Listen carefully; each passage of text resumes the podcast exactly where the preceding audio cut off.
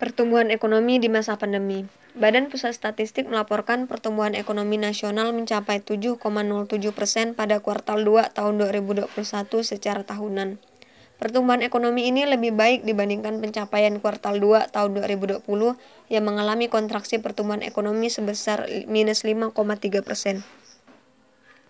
Ironisnya, klaim pertumbuhan ekonomi melesat sangat bertolak belakang dengan realita yang terjadi di tengah masyarakat pengangguran semakin tinggi, kemiskinan semakin dalam, ketimpangan semakin lebar, gizi buruk menghantui, kriminalitas, dan seabrek turunan permasalahan ekonomi lainnya semakin tak terkendali.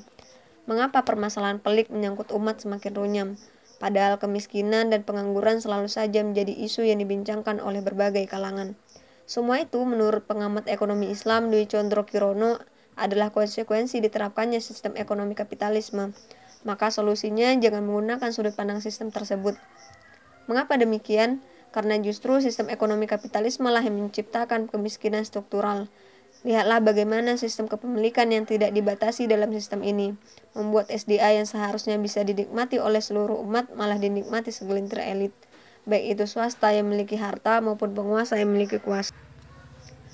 Sistem kapitalisme yang bertumpu pada ribawi dalam setiap aktivitas ekonominya menjadikan perekonomian mudah krisis, sehingga turunan dari krisis ekonomi seperti membludaknya pengangguran dan kemiskinan akan terus terjadi.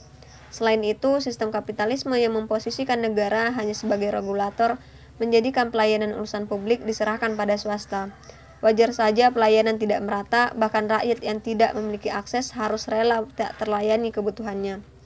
Berbeda 180 derajat dengan Islam, negara dalam sistem khilafah Islamiyah adalah institusi yang mengatur seluruh urusan umat, sehingga terpenuhinya kebutuhan pokok adalah hal yang dijamin negara.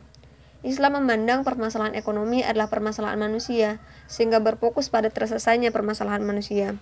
Problem pengangguran dan kemiskinan bukanlah persoalan ekonomi semata, namun menyangkut persoalan manusia yang harus segera dituntaskan. Oleh karena itu, mengejar pertumbuhan ekonomi tanpa berfokus pada kemaslahatan umat hanya akan menimbulkan problem baru. Apalagi di tengah pandemi karena umat sangat membutuhkan pertolongan dengan segera. Kapitalisme telah gagal menyelamatkan umat manusia, sehingga penerapan Islam secara kafah tak bisa ditunda lagi.